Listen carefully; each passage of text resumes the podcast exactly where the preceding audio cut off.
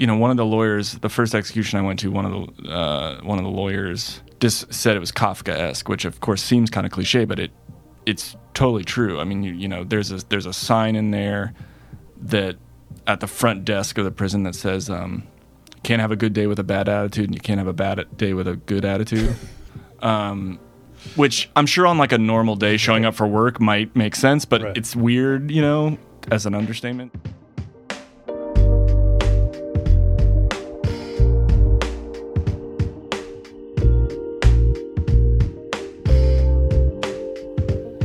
This is Nashville Demystified. I am Alex Steed. National Demystified is a show in which I get to know the city better by talking with the folks who live, work, agitate, and make art here. Today, I talk with Stephen Hale, a reporter for the Nashville scene. Specifically, I talk with Hale about Tennessee's death penalty and his coverage of it. Nashville Demystified is made possible by Knack Factory, a video and content production house with office and production facilities here in the city, and by We Own This Town, a collection of podcasts produced by Nashvillians. I spoke of this one last week, but it's ongoing and its second to last episode in the mini series uh, just came out. It is Chris Gaines, the podcast, where hosts Ashley Spurgeon and Michael Eads explore the misunderstood career of Chris Gaines, the Garth Brooks pop alter ego. Uh, this is great. This is really great. This is right up my alley, which uh, is sort of you know amateur critical analysis of tangential uh, pieces of of pop history. it's like the niche that I'm looking for all the time. So check it out. And two other quick things before I begin. One, I'm working with the storytelling event series Mortified to kick off an event here in Nashville. Um, we'd really love for you to be a part of it. Go to getmortified.com, click participate, and when you submit, uh, select Nashville as your city. I would love to see you there. The second is that uh, Nashville Demystified released a zine. It's an old fashioned black and white fold and staple deal based on our David Berman episode. Uh, we're very close to having given them all away, um, and I imagine we're going to get pretty wiped out during this week, which is Americana Fest. But if you want one, find us on Twitter and Instagram, send your mailing address, and if we have any left, we'll send one your way. Uh, they're free. You just have to let us know that you want one. Finally, please find us on social. We're on Twitter, Instagram, and the wholly unnecessary 2011 remake of Footloose that is Facebook. Ah, Footloose. That 1984 classic about a boy from Chicago who moves to Utah and ensnares himself in the gritty underground world of playing chicken with tractors.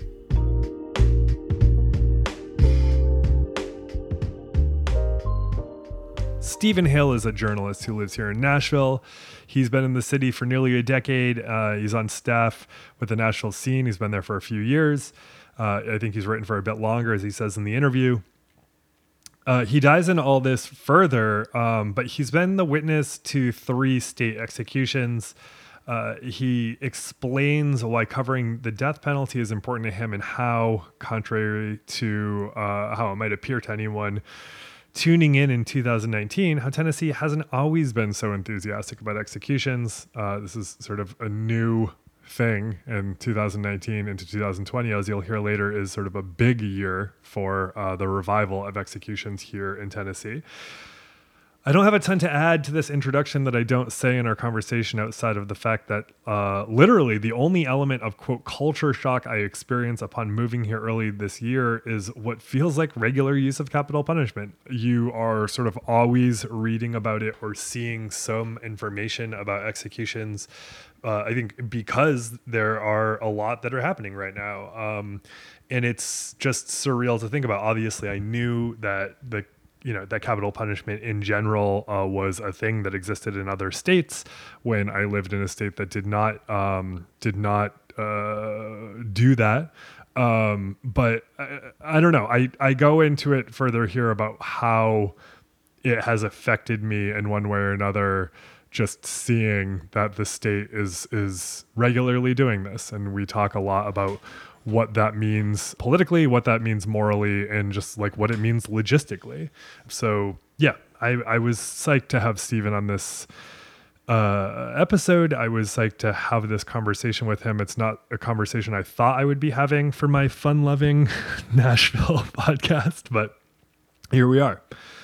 and just so you have this, here's a super quick Wikipedia fueled primer on capital punishment in Tennessee.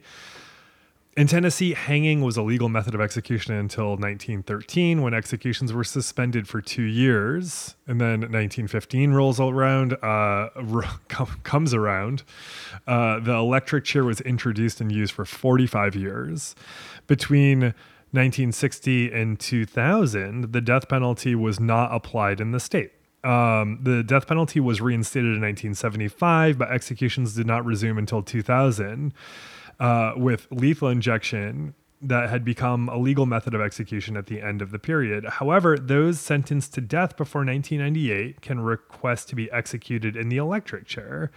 Moreover, faced with difficulties in acquiring the drugs needed for lethal injections, Tennessee law was amended to once more permit electrocution as a backup method in case any problems with acquiring the drugs needed for lethal injections uh, presented themselves. November 16th, 2018, as executions had resumed earlier that year after nearly a decade of hiatus, the Tennessee Supreme Court has set six execution dates between May 2019 and April 2020. Should these executions be carried out, neither uh, uh, neither be rescheduled or stayed, it would lead Tennessee to execute as many inmates in one year as it did in almost a 10 year hiatus. That is why, and this is me, Alex, talking, that is why it seems like things have ramped up because they have. Um, so there you have it. That is Tennessee's uh, history with capital punishment. That is why it seems like it's everywhere right now. It is everywhere right now. And we're going to talk with Stephen Hale about that.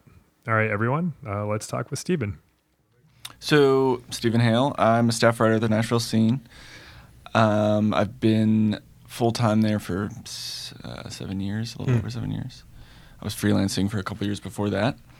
I write um, news, you know, a lot of criminal justice stuff, and some politics and other stuff too. Um, you know, that's the scene's a pretty small staff, so we right. all do a little bit of everything. But that's my main focus. So. And I've seen you. I, have seen you write about. So I didn't think about. Okay, I moved here from Portland, Maine. Okay, I was going to ask where you came from. Yeah. Yeah, I came from. I came from Portland, Maine, and uh, there are few. So leaving from a northern state to move to a southern state, people have commentary about you doing that, right? Sure. And they're like, "Oh, are you ready for this? Are you ready for right, this?" Right, right. A lot of a lot of the preemptive stuff people are like, "Are you ready for?" Were things that I actually haven't had any run run-ins with or experiences one way or another. Usually, they're like, you know, New England's a pretty, you know, culturally atheistic. You know, are mm. you ready for people to be you know, uh, religious or very Christian, sure, or whatever, sure. that sort of thing. Um, um, none of that has been an issue. One thing I wasn't ready for is the state as the death penalty It yeah. uses it. Yeah, well, that's and that's a relatively new, uh, well, not new for the state to have the death penalty, but uh, new for it to be using it again. So um, what what's happening? So it's a fair question. uh, yeah, so last year, um, a little over a year ago, August 2018, the state executed a prisoner for the first time in uh, almost a decade, um, and th- you know they had the state had been trying to for some time. In fact, Billy Ray who was executed last year, that first execution, he had been scheduled uh, a few years before. In 2014, he was scheduled to die. It was actually a little strange because I was scheduled to witness that execution and mm. it got called off. A lot of that had to do with just uh, legal fights over the lethal injection drugs and and just a, a number of a number of other kind of legal mm. back and forth sort of things. Uh, but yeah, but it had been a while, and so now Tennessee, while executions keep going down nationwide, like as a total, Tennessee is now re- reviving its death penalty and is one of a small handful of states who you know still executing people. I mean, this year I think I think I'm right in saying four or five states have executed someone. Maybe, yeah, be, yeah. You know, Texas does it a lot, but um, yeah, they're in a we're in a small club now. So why? So, why is that? Like, why is it? Why is it newly? Well, I mean, uh, and, uh, the the best answer I have on that is that the the, the folks in charge around here, uh, you know, are intent on doing it. Um, the uh, this was an issue in the Supreme Court. We have elected Supreme Court justices, and it, it, it became an issue in the Supreme Court race a few years back because the lieutenant governor at the time was sort of intimating that these justices hadn't been scheduling executions hadn't had sort of been letting these uh, guys sit on death row without scheduling their, scheduling their executions, and these cases were dragging on and on. And so, um, so yeah, it, it's a it's a good question. I mean, we have this weird thing where we have these governors, uh, you know, the past two governors who have spoken quite a bit about their Christian faith, and and even Bill Lee, our governor now, has been involved in prison uh, ministry and Mm. and talks a lot about rehabilitation and has talked a lot about criminal justice reform, but has has signed off on two executions now. So I don't have a great answer on that, to be honest with you. I mean, uh, I suspect that uh, a lot of the a lot of the state's politicians just assume, r- rightly, I guess, that uh, the public is still behind them on it. Right, But- right. You're right because if they weren't, there'd be. I, I guess, A yeah, but um, okay. but yeah, but so yeah, that's kind of uh, and so now we've had five, five in a year, or a little Mm. more than a year. Um, there's one more this year, so and you you have witnessed uh, three of them. three of them. Can you just tell? Can you just tell me why journalists witness Sure. executions? Yeah, no, it's a it's a really fair question, um, and it's one I've gotten a lot because I, you know, when you tell someone you're going to do that, it's like a it's not a normal assignment. Um, Right.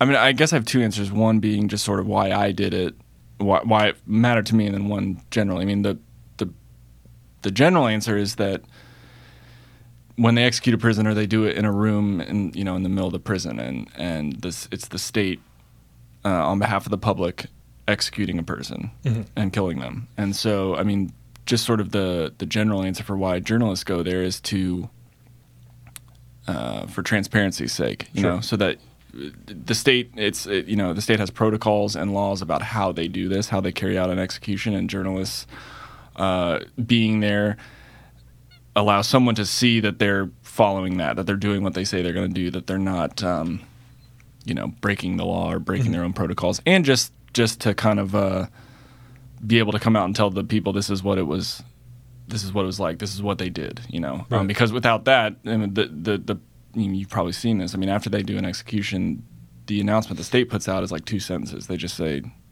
the uh, the death sentence was carried out, time of death was this. You know, Right. they don't they don't tell you anything, um, and that's become particularly important uh, recently with all the legal fights over these methods and lethal injection drugs because you have journalists who come out and say this person was making this noise, this person was choking, they were moving when they weren't supposed to be, or that kind of thing, and so that has become important in in those legal fights about what drugs they use. Right.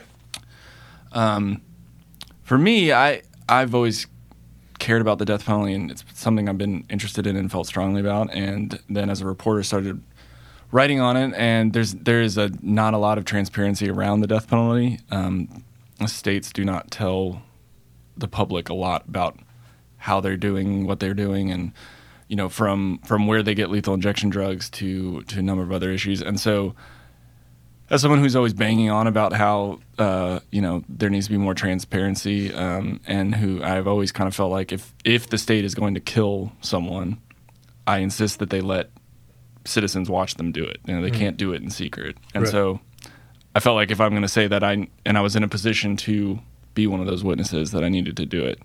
Um, certainly not looking to set any records for for the most of them that I've seen or anything like that, but I did feel like it was important to to bear witness to it. So I hope I hope that answers your question. No. But yeah, that's kind of It does. You know, I'm idea. actually sort of, it, it, and this is speaks to a cynicism I'm not psyched that I have, but I'm sort of surprised that journalists are still allowed to. I realize that it probably causes more problems than not if a journalist is not allowed. yeah, yeah. I mean, I think.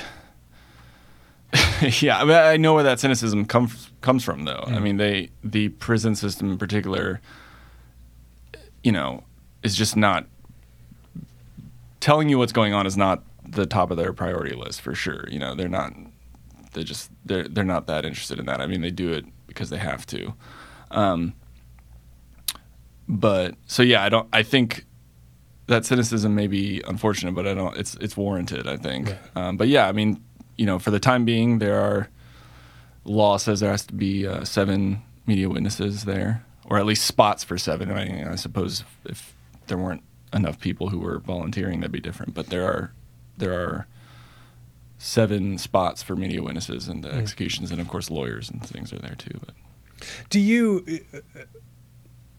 How has your? I guess what was your position before you had gone in as a witness, and how how has both writing? I mean, not just exclusively w- w- being a witness, but how is writing about the subject Mhm. and and uh, having witness executions, you know, either changed or intensified or, or yeah, shifted um, where you were at? I've always been opposed to the death penalty. Um, I think for a long time, you know that that was just sort of for the more basic reasons you would imagine that killing someone as a punishment for killing someone doesn't make sense or Mm. doesn't feel morally right or that sort of thing.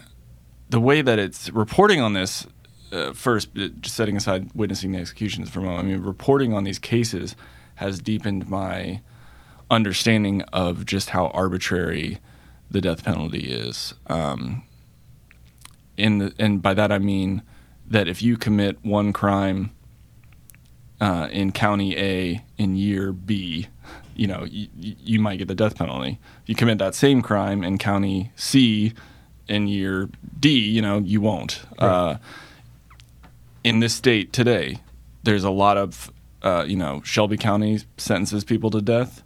There hasn't been someone sentenced to death in Nashville in quite a while. You know the the number of jurisdictions that still hand down death sentences is decreasing. So we have this punishment that is supposedly for the worst of the worst, but that's not how it gets handed out. It gets handed out depending on where you do what. Mhm. Um, and the the men who have been executed in our state in the past year, their cases have shown that. You know, Ed Zagorski, who was executed in uh, last year, he was the, the second man executed in, in 2018. He was convicted and sentenced to death for a double murder during a large drug deal. Um, and you know, as with all these cases, the the actual details of what both sides argued happened there are complicated, but that's what he was convicted of. and his lawyers argued throughout, you know, the years that they were fighting this case, they pointed out that there are, you know, a number of people convicted of killing more people during a drug related homicide than that who did not get the death penalty Right. uh, you know, it just there there are guys in Tennessee prisons who have killed five people during a drug deal and don't have the death penalty, don't have the weren't sentenced to death. So it, it becomes hard to really see why how how you can say well it's the worst of the worst when it's it's just not. You know, it's just just sort of plainly not. Mm. Um, and one piece of that that Tennessee has not really had to confront yet, because the only men executed here so far in this in the past year have been white men, is that the the racial statistics of the death penalty are appalling as well. I mean, you know, the uh, Tennessee's death row is disproportionately black. Again, you wouldn't necessarily maybe think that if you're watching the news and you keep seeing Mhm. these white guys being executed, but the numbers suggest that the death penalty is, is racist in a number of ways. I mean, whether it's black men being sentenced to death or the fact that a lot of times the race of the victim comes into play. You know, if Mhm. you, broadly speaking, uh, we, you know, have punished people more harshly for killing white people than for killing black people. Mhm. That's all stuff that just when you get into these case files and you're covering covering these cases, you start reading through all these this information you see. I mean, the other thing though that I really, I mean, it's probably changed my life is just the under reading through these men's personal histories, their backgrounds, the the abuse they suffered as children. Every, you know, five men have been executed here in a little more than a year. They all have either childhood abuse, mental illness, or both in their background. You know, sexual abuse, uh, p- abuse by parents or families. I mean, it's just horrific stuff. And it's not to excuse killing someone, of course, or raping someone or anything like that, but it is a it is context that you know for me when I as a, as a reporter, but also just as a human reading through these things, I go. I know the childhood I had, and I was very lucky. My parents did not abuse me. They, you know, had very loving parents who were able to provide for me. Um, I didn't struggle with with poverty or debilitating mental illness or any of those things by no control of my own. Right? I just, Right. I mean, you know, just lucky or you know. But I just think, switch me out with this guy. Billy Ray Irick was uh, first put in a mental institution when he was six years old. You know, give me his life, and I don't know how I would have turned out. Right. You know, I don't know if would I have committed the crime he committed. I don't know, but I mean, it, it's hard to read those stories and think, oh well, the only issue here is that this person is just morally inferior to me. Mm-hmm. You know, there's a lot of other inputs, I guess, if that makes sense, that you start to realize. And so that's the thing that I really haven't been able to shake in covering these cases. It's just that, and that's true of people in the prison system broadly too, not just on death row, but it sort of gets heightened, of course, when it's the people that we're executing. Do you?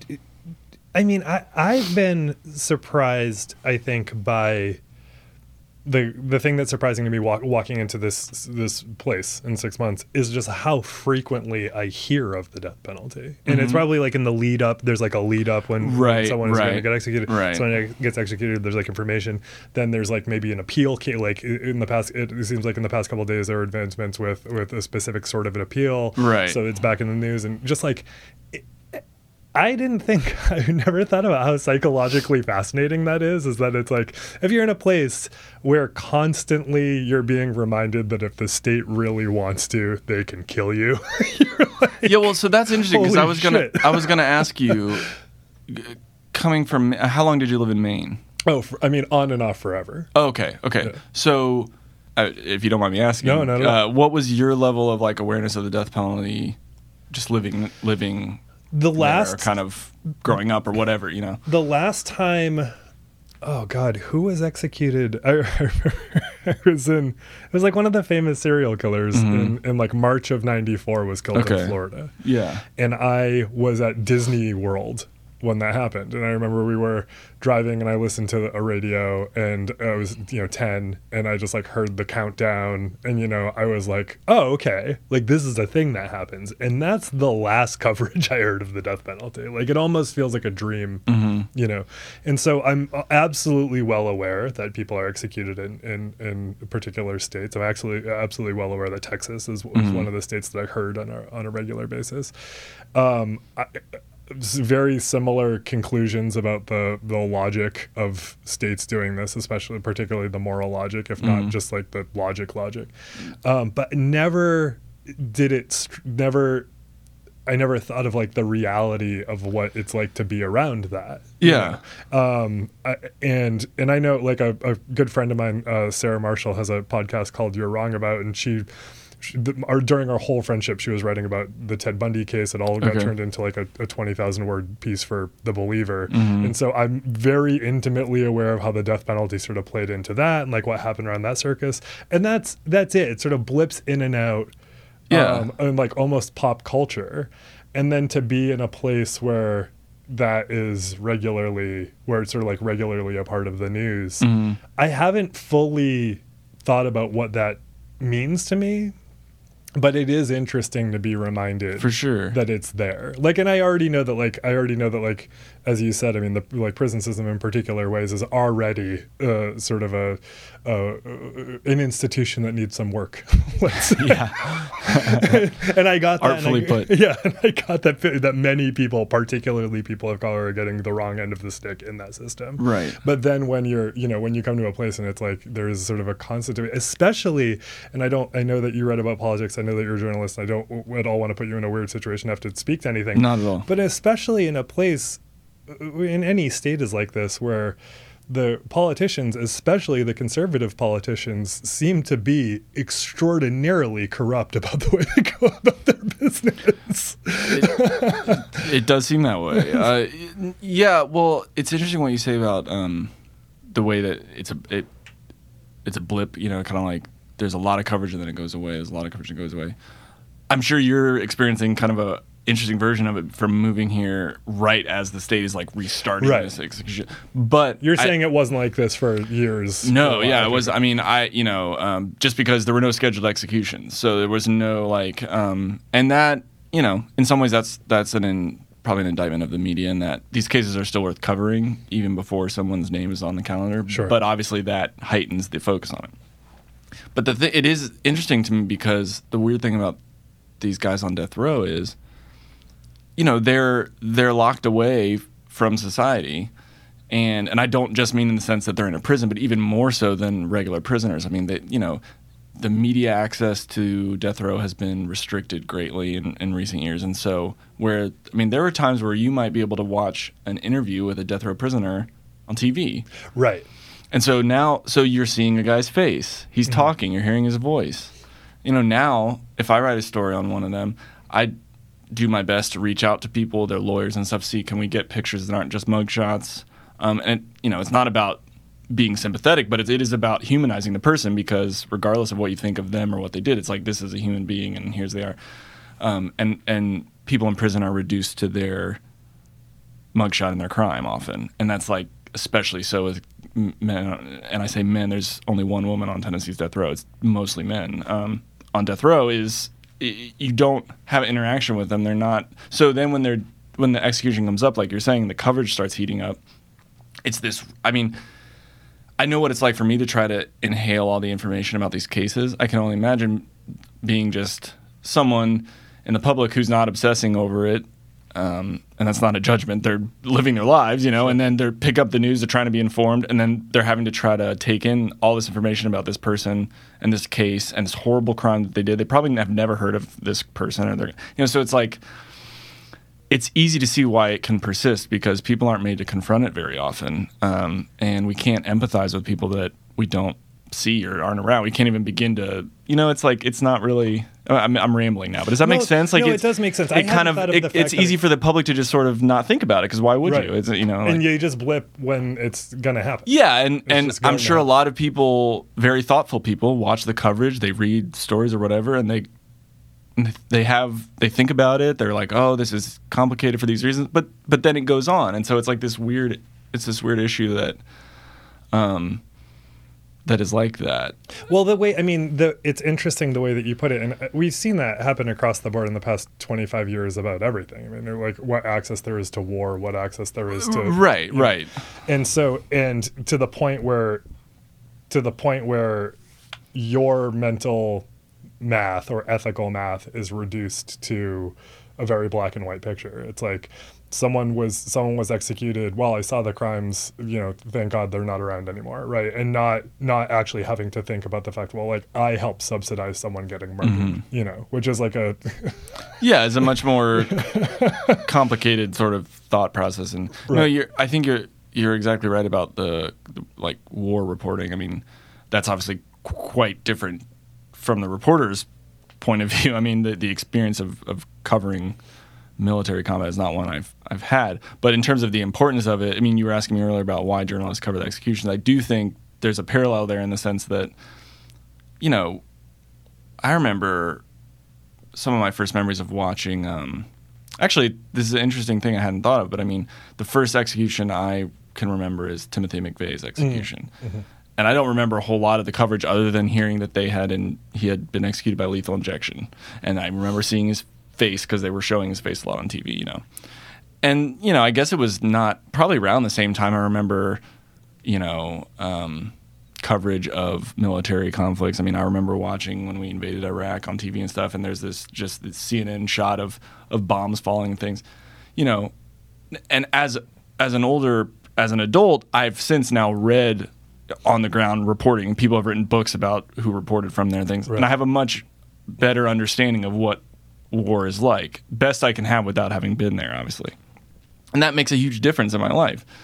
And to me, yeah, the executions are a, a version of that in which, like, I don't think you can really fully understand it, what it, it means to kill someone, right regardless of what they've done, unless you see it. And my job, you know, whether it's an execution or a city council meeting or whatever, is to tell you know, help you see something that you weren't there to see. It must Um, make city council meetings real weird.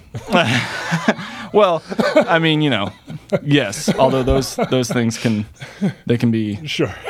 interminable. So um, You know, the Timothy McVeigh one is actually it's interesting. That's the one that I think shaped my opinion. Interesting. And, and um, for a number of reasons. One is I have no sympathy for Timothy McVeigh. However, however, I was raised around a lot of people who were a lot like Timothy McVeigh. Really, his, yeah. his the guy he he uh, I forget the, his his uh, protege's name, not his protege, but the guy he was with. Uh, he had traces to Maine and was sort of around Maine and reminded me of a lot of guys that I knew. And like I, again, by by, it wasn't that alone, but it was that mixed with the Onion headline after he died, which was "All is better now in Oklahoma City," right, which and I was like, boom.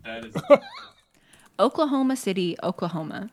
Timothy McVeigh's death by lethal injection Monday has made everything perfect in Oklahoma City. His 168 victims' loved ones describing themselves as feeling 100% better.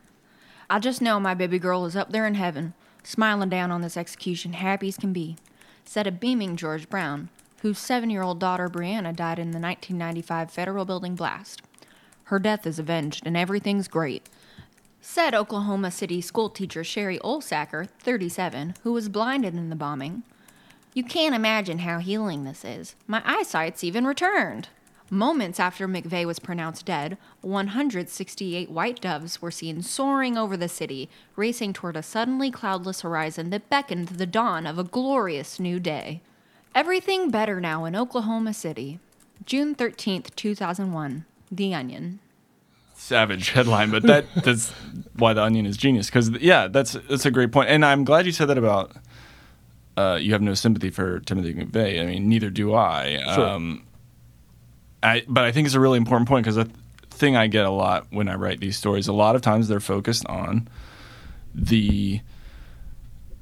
You know, when an execution is coming up, I'm writing about the man who's going to be executed, his case. What is this guy like? What does he say? What did yes, what crime did he commit, but what has he been like? I'm just trying to find out as much as I can about them. And so a lot of times I will get emails or messages, people say like, you know, why why are we you know, why are you shedding tears over this guy or why are we spending so much time sympathizing with this guy or whatever the the way they put it is. And yeah, it's to me it's it's not about sympathy. I mean, I I do as a side note, I do actually have sympathy for for some of these Yeah. men um, because they did a horrific thing, and in in many cases they're essentially a different person now. This is 30 years ago, um, and I, I think it's worth considering, even though most of us thankfully have not committed a murder.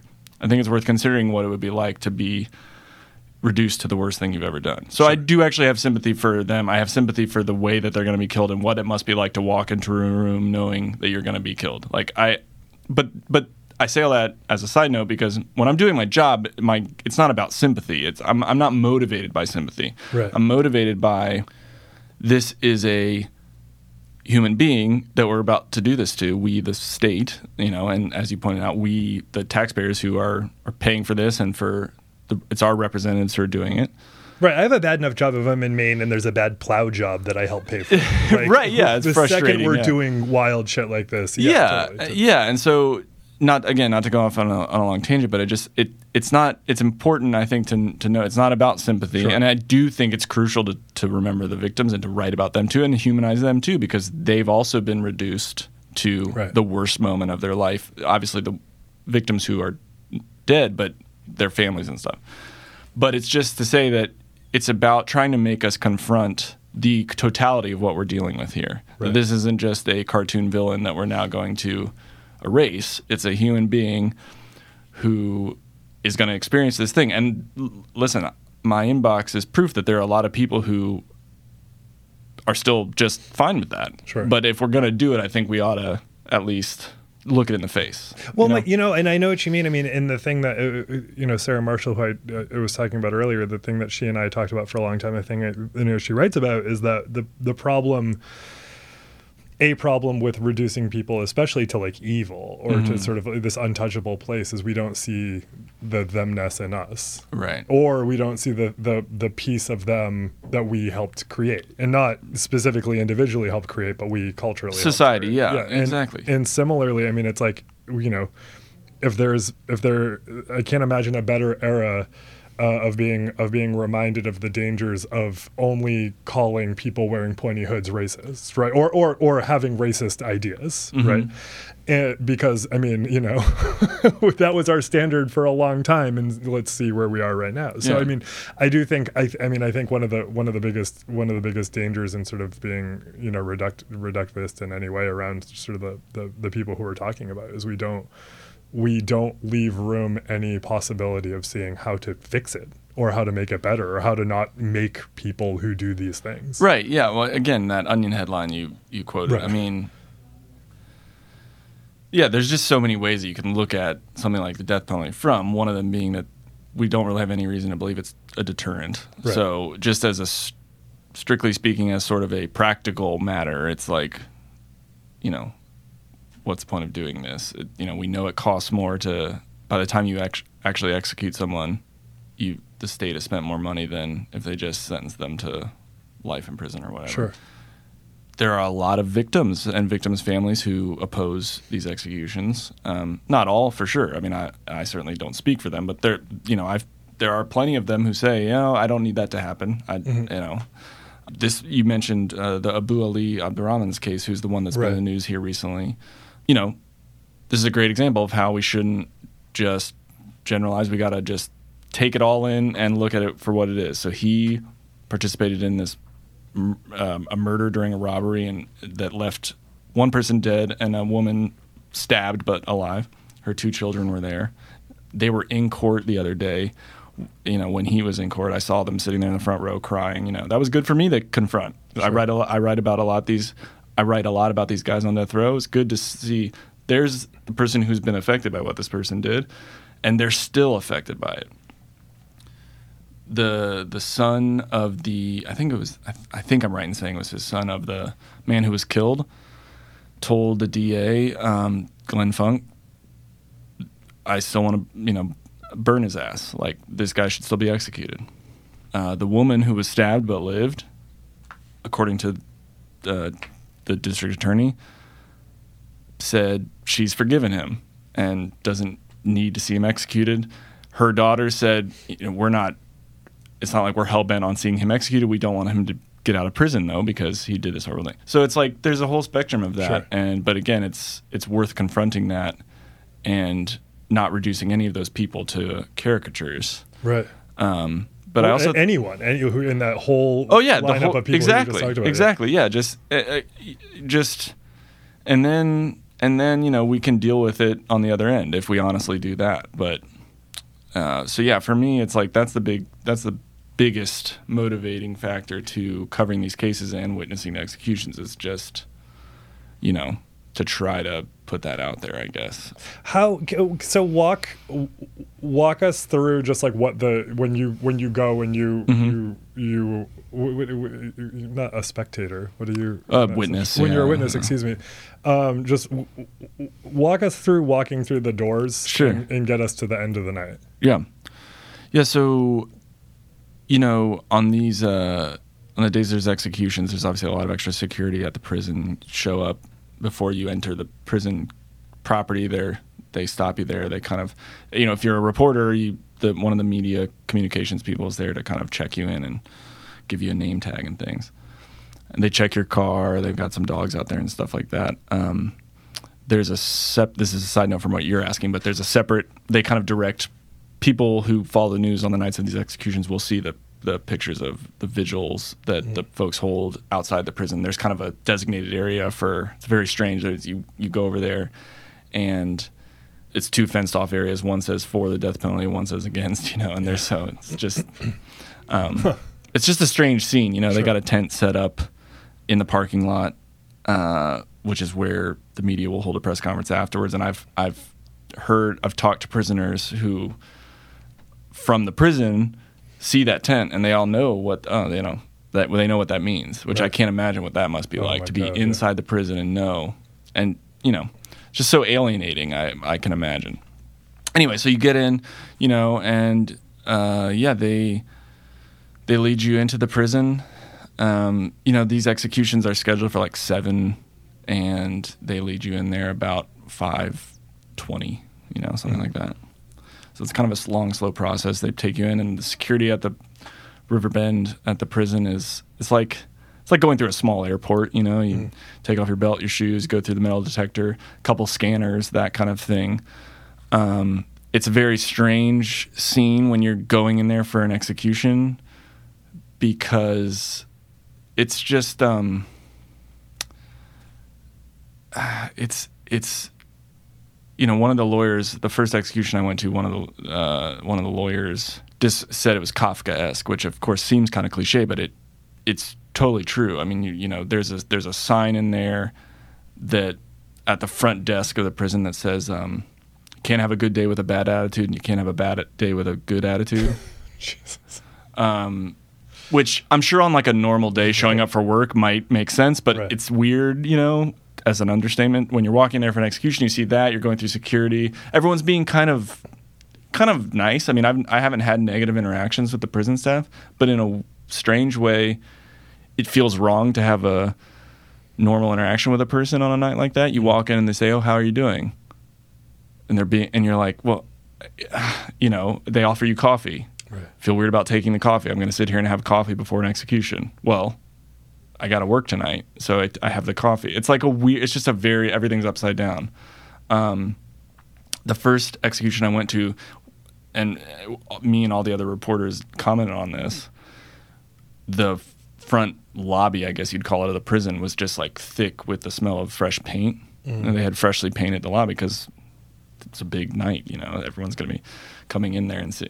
It's just strange. So yeah, they bring you in there. We bring you to a conference room where you kind of sit and wait. You got to wait for a while, largely because there are a couple different groups of people there to see an execution. In theory, uh, there there might be family members of the victim, and they're separate from the media, which I think makes sense. I mean, it's normally my job to want to talk to everyone, but I think in those circumstances, it makes sense that they don't make the victim's family members walk around with a bunch of reporters.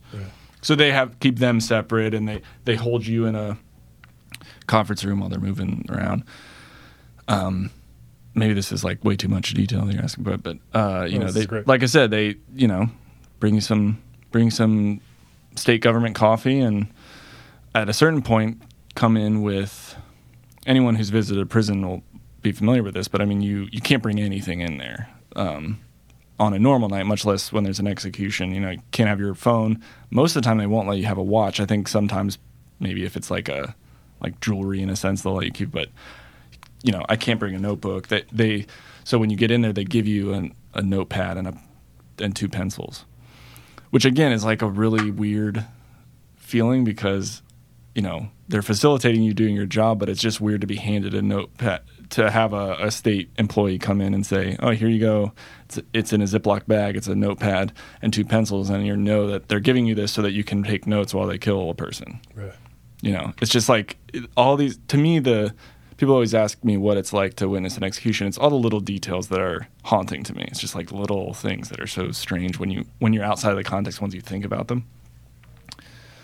So you sit in there for a little bit. They and then they come and get you and kind of take you back to toward where where the execution chamber is and at riverbend that means walking outside and then walking through two large fences. There are two gates through barbed wire fences um, which for me that's the section of the prison that's always kind of like there's the moment that it hits you i'm in a maximum security prison and not an airport you know? Um, bring you in there and one one kind of grim feature of the Riverbend layout is that the execution chamber is basically adjacent to a large visiting visitation gallery. So when people come and visit their family members who are incarcerated or something, there's kind of a large open room they can sit at tables. I don't know if they know this when they visit, but one of the doors in that room leads to the execution chamber. Hmm. So, you know, they bring you in there and then this is at, by by now it's about 6:30 or so. And I don't actually know why this is, but they turn the lights off uh, when you get in there. I get why the lights are off later because they want you to be able to see and they don't want the lights on in there, but it's just weird. So you, every the three times I've I've done that, I've sat in the dark in that room for 10, 15, 20 minutes before um, and typically it's it's like I said, it's seven media witnesses, usually um, the attorney for the person who's being executed, an attorney from the state, and then a couple correction staff. And this is the other thing that I feel like, you know, we can never forget. You mentioned it earlier, is that prison staff are being asked to do this too. Um, so, you know, a communications staff member is is sort of escorting the media around and sits there in for the execution. Um, there's another person who uh, accompanies the media everywhere they go, and for sort of security reasons. Um, so you got all these other staff members who have to participate in this as well.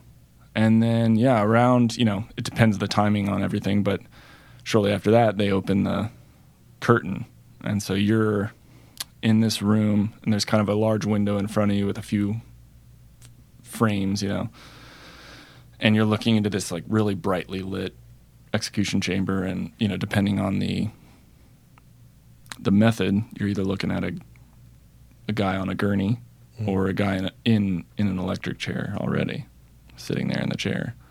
Um, and one really strange thing about that is about when you first come into that viewing gallery is like you can hear what's going on in there. So like I remember I, have witnessed one lethal injection and two electrocution. So I remember Billy Ray Irick's execution, which was a lethal injection. I mean, we could hear what I presumed were the wheels of the gurney squeaking when they mm. brought him in. You know, he was on the gurney and they wheeled him. Um, in the case of an electrocution, there's these buckets that have saline solution that they soak the sponges in to conduct the electricity. And again, getting back to what I said about those little details, there's the things that stick with me for whatever reason. But I mean, I remember both times hearing, you know, that sound of a one of those Home Depot buckets. You drop the handle and it goes bounce, oh, right, bounces right, right. off of it. That sound, you know, echoing in from the execution chamber into the where we're sitting. It's just little things like that. You're just sitting there in the dark, like hearing these things, and it's I don't know. It's very kind of kind of haunting. But yeah, then they you know they open the curtain and and they get on with it. But you know, and there's there's a guy I think a lot about is the Riverbend warden, um, Tony Mays. He is in the chamber for the executions, whether it's a lethal injection or an electrocution. Um, you know, I can't imagine what what that's like and he knows these guys on a first name basis. It's not like, you know, he he's works at the prison. He goes in there, you know, he goes in there to, to get them when it's when it's time. So so yeah. When when when it happens, when mm-hmm. when the when the um when the person's executed, what is the what's the overall tone after? Like what happens? Well, I mean, when it's happening, and this is a you know a blessing in a way, uh, in a selfish sense, which is that in the moment as a reporter, you're just so focused on I have to take good notes. I have to be able to tell people what happened. Mm-hmm. So I'm you're watching everything, trying to write it down, and trying to make sure you don't miss anything. What time everything's happening. Um, you know what the person's body's doing, what sounds are they making, all that kind of stuff. So it's not that it's distracting, but this sort of this hyper focus that actually I think kind of gets you through it in a way. Mm. I mean, it's like um, so the tone is just very it, everyone's quiet and just scribbling, you know, basically. Um, afterwards, you know, I mean, in my in my experience, the the other reporters that I've witnessed executions with have been completely professional and, and really helpful. I mean, I don't think you can.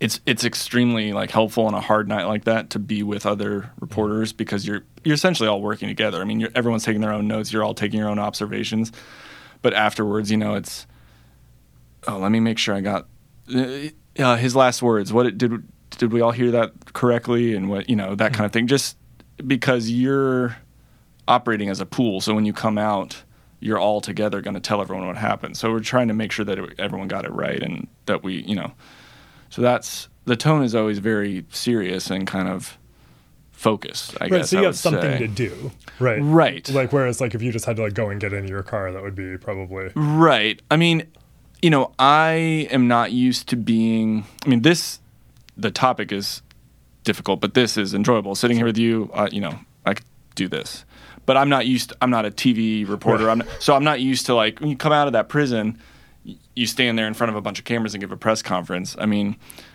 it's always funny doing.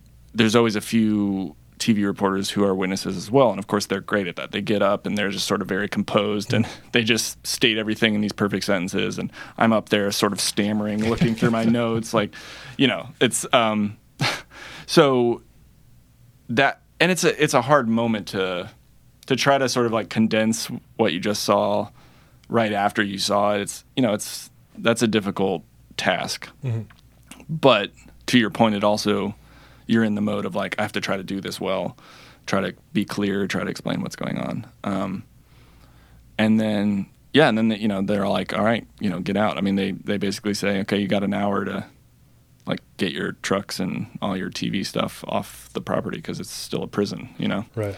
and then you know yeah that's always a weird a weird night just personally because um you know like i said I, I or like i think i mentioned to you earlier i mean i have i have uh, two young kids and um, married and i you know coming home from a thing like that and walking in the door and it's like there's my wife eating dinner or watching tv you know it's like just a weird thing to sort of like drop back into your normal life after Right, that that's the only thing I could think about the entire time you were talking about that. Is Yeah. that you had you have a wife and two kids. Yeah, it's you know, and I mean they're young. It's not like I have to talk to them about this. I just say Right. like I have to work tonight.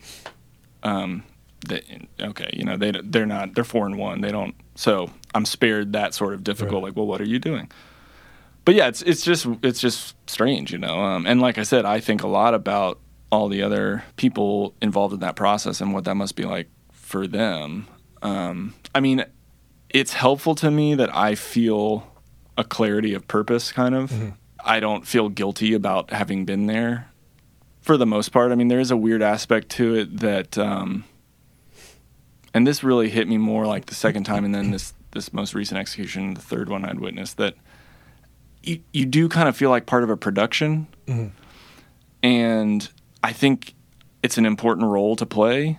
But you're still like you're mo- they're mo- you're going where they're going. Usually, as a reporter, you're going into a situation and yeah, maybe you've been granted access or they've let you in or whatever. But usually you're trying to be independent in the sense of like, just whatever I see here, I'm going to go where I want to go. I'm going to get the info I need, whether you want me to get it or not. Mm-hmm. And I'm not trying to sound like some kind of you know badass or whatever, but that's just your job. You're trying to like Right. disrupt. Th- you're not trying to just go along with what the people in charge will let you do. You're trying to find out more if you can or do more if you can. When you show up at a maximum security prison and to witness an execution, you know, you can't be like, I'm going to wander off into this room and sit. like they they they take you to the rooms they want you to go, and then they walk you out, and then they tell you to leave, and so you do sort of feel like part of it in a way. And I, again, I don't I don't regret it. I don't feel like conflicted about the importance of doing it, but it is a weird feeling because of that. Do you? What do you think is the? It sounds like you get asked about this a lot. Um, what is the thing that you find surprises people the most about when when you recount sort of what happens or or, Hmm. or what the evening is like? That's a good question. I mean, a lot of people recently that I talked to are just shocked that we are still using the electric chair, Yeah. um, just on a basic level, because it just sounds. And people think it sounds kind of like a medieval's not the right word because it has electricity, but you know what I mean. It just It sounds, very very much like from the twentieth century. yeah, it just sounds kind of um, it's wild that Right. the thing still exists, and um, so that that seems to strike people a lot. I mean, I think the mundane parts of it, uh, you know, I, I mentioned that sign to you, and you Right. had the same reaction that everyone had, which it, it's just it's this weird uh, one one piece I wrote about one of these executions. I said the experience was like a like a mashup of bureaucracy and barbarism. It's like this weird. Some of it is just so boring and normal, and then you're like, oh, but you're here for an execution. You know, it's like it, so. Those are the things that are always strange to me, and that I feel like always strike people as weird. And that gets to a larger thing, which is just the way that we carry these out. Are um, you know, I think there's there's plenty of ugliness associated with kind of public executions. Obviously, the uh, the old west idea of like we're gonna walk this guy to the gallows and, and hang him in front of a crowd. We obviously in in America and in in the South in this state have a horrible history of lynching that is not separate from this. So of course that's I'm not I'm not saying that's uh, doing it that way is the way that is better or something. I mean there's a whole laundry list of reasons that that's horrifying. But there's a weird shift in the the move from like hey this you know the idea of this person's going to hang in the city streets or whatever to we're going to do this in a in a private room in the prison and with any luck not many people will hear or think about it Right. and that's you know that's kind of a, a weird thing. And all those all those mundane aspects of the night make me think of that where it's like we've really done everything we can to make this just a kind of you know ho hum ordeal. I mean that's lethal injection right? It's like can we make an execution look like a medical procedure? Right. um, I mean, the answer is no.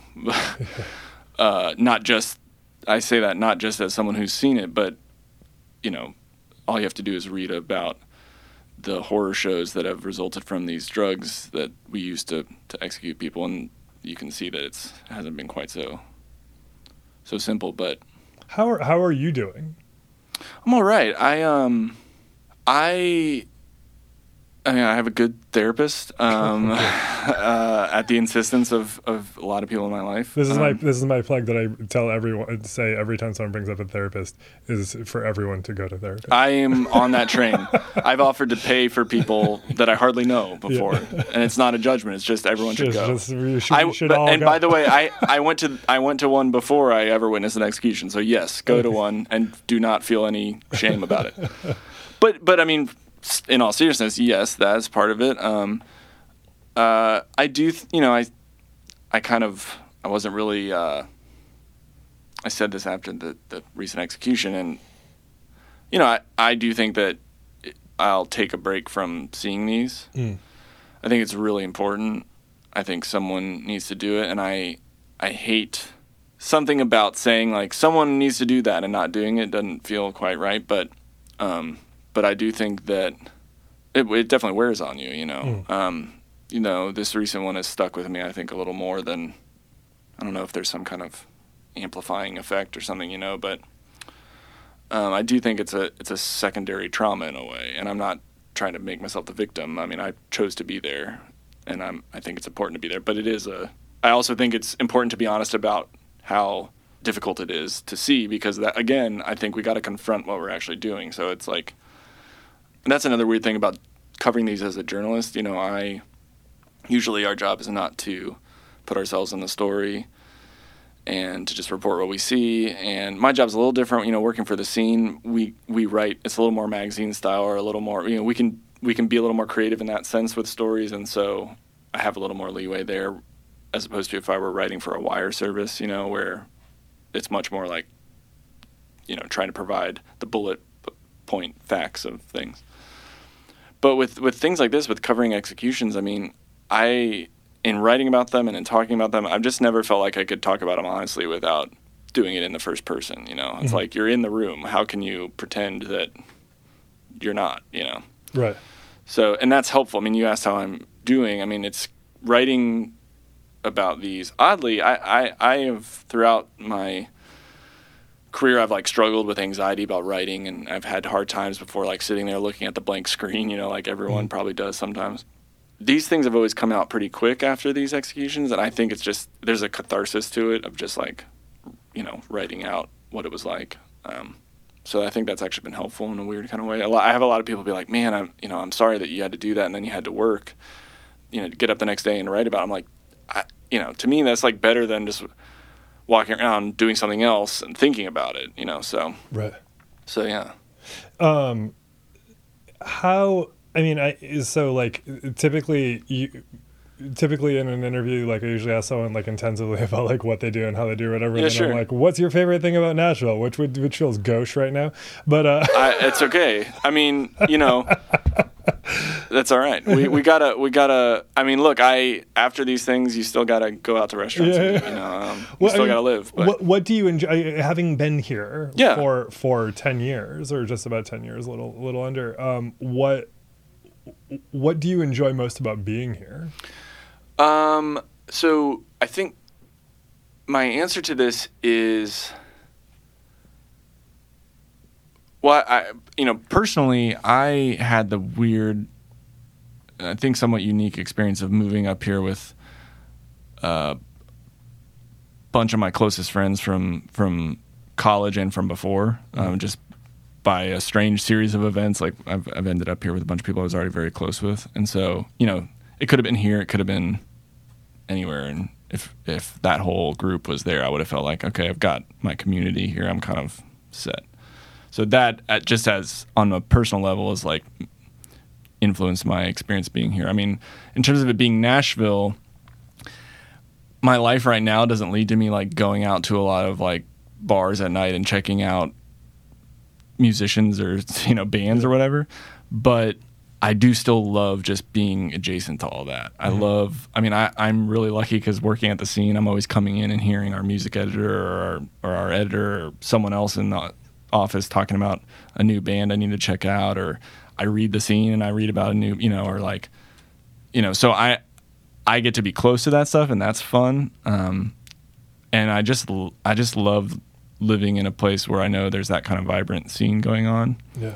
Um, of course, it's it's kind of crashing up against like this growth that is making it harder for those people to even afford to live in the city or or or you know all that. So that it's kind of an interesting moment for that reason. But I just like even if I don't get to experience it all the time as much as I might if my life were a little different. I just I just like living in a place knowing that in a place like that. You know. right Um, I do think that there's like a really fascinating, um, you know, Nashville probably, I would guess, well, I'd be interested to know what you think. I mean, you moved here before, if before you moved here, if you just thought, oh, Nashville is like white people and country music and, and the Southern Baptist Convention, you know, or whatever. Yeah. It's probably what I basically thought of Nashville. But I mean, obviously, once you get here, and you walk around a little bit and you learn. I mean, we're in we're not far from Jefferson Street. You learn about Nashville's African American history. We have this huge immigrant population. You know, the the largest population of Kurdish people outside of Kurdistan. I mean, we have like all this fascinating history and stuff going on here that living here long enough to get to know some of that has also been a real treat because it's it's just interesting. I mean, it's much more it's much more interesting than I think my idea of Nashville would have been if I didn't live here. Right. And I think that that's, ex- you know, it's interesting. I actually, I, you know, the country music thing for sure as, as sort of a prominent factor, Yeah. not necessarily exclusive factor, but I, I hadn't necessarily thought about the racial identity of the city and not until I got here, but until I started to see how Nashville's trying to project itself out into the world, like the quote unquote like new Nashville. Hmm. Yeah. Um, you know, however you feel about it, its projection is white. Yes, Like, I think that's like- I think that's right. People who appear on the you know sheets you, you, know developed by the Booster Committee, like you know like wispy blonde ladies in big hats and and you know guys in flannel. And Sure, yeah. You're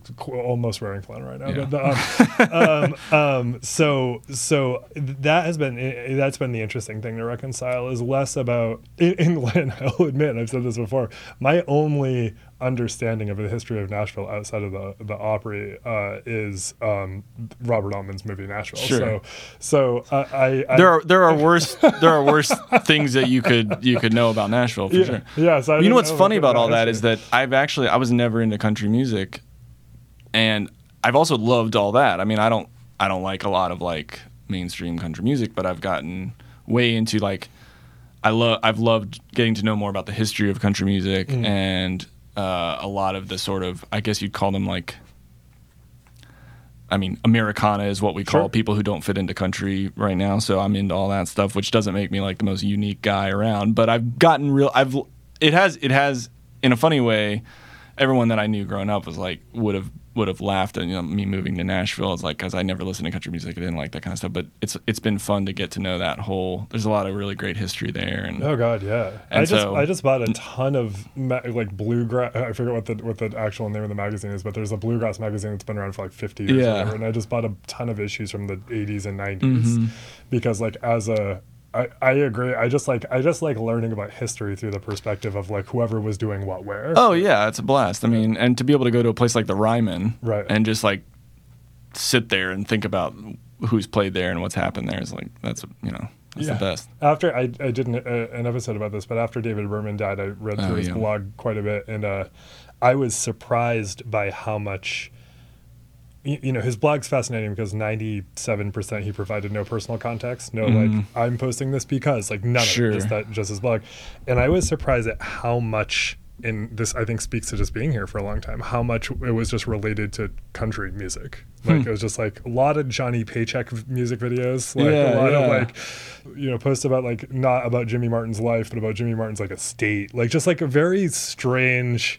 But Yeah. you can't avoid it. It is the culture. Well, and you know what's- popular culture. And it, what's funny, I mean, if we're not careful, we'll be here another hour talking about Sure, sure, this, which we could do sometime. but uh, you mentioned the the whole new Nashville idea. I mean, what's funny is, you know, it's like Nashville has had this these boom years where the city's growing and more people are being interested in it, and GQ wants to write about the city or whatever, and that's all well and good, I guess. But ideally, like growth and a national spotlight being on your city would bring attention to like all the m- most interesting things about the city and i feel like it's been like the opposite it's like right. and i say this as someone who wrote thousands of words about bachelorette parties in nashville so i'm you know maybe that's like part of the problem but it's like it is a little weird that in a city that actually has so many like really interesting stories and and uh you know kind of currents that you that you could look at it's like now you know what we have to show for all this growth and stuff is like there's a hot tub on wheels downtown. right. You know, it's like it's Well, just I- so I it's a- so strange. It's like, and I mean that's kind of why I love the premise of, of your podcast. Not to, not to, uh, you know, blow smoke, but I mean, is the idea of just like what's what's interesting that's going on here that maybe is is under the radar a little bit. But yeah, there's just there's so much fascinating stuff in it. Unfortunately, it seems like rather than getting elevated, a lot of times it's just getting like covered up by the Okay. The growth and all Well, that. th- that's the that's the thing. You know, I, I was a I was a columnist for years, and I knew which columns would get read by a lot of people, and I knew which columns would Mm-hmm. Sure, not. sure. And Nashville Demystified, in one way or another, is a lot of columns that are not going to get read by a lot of people, but the ones who do are into it, right? So, like, I think that that's the thing that ends up happening. Is this happened in Portland, Maine? Is once it started to get attention for a particular thing, people manufactured things to get that attention, and that cycle continued. Mhm. And uh, and yeah, I mean, it's. But I think the great thing about here, for sure, is that if you know where to look, which is not very far all the time, because there's a lot of awesome stuff happening, you can find great Sure. stuff. sure, yeah, Very easily. Yeah, I I totally agree. well, thank you just immensely for coming in and, and Thanks for having me. It's a blast. Yeah, I, I nec- really appreciate it. Next time we will talk only ten percent of the time about your your day job, and we'll talk about the other things that are. That's happening. deal. That's a deal. I'll do it. Awesome. I'll do it. Thank Thanks. you.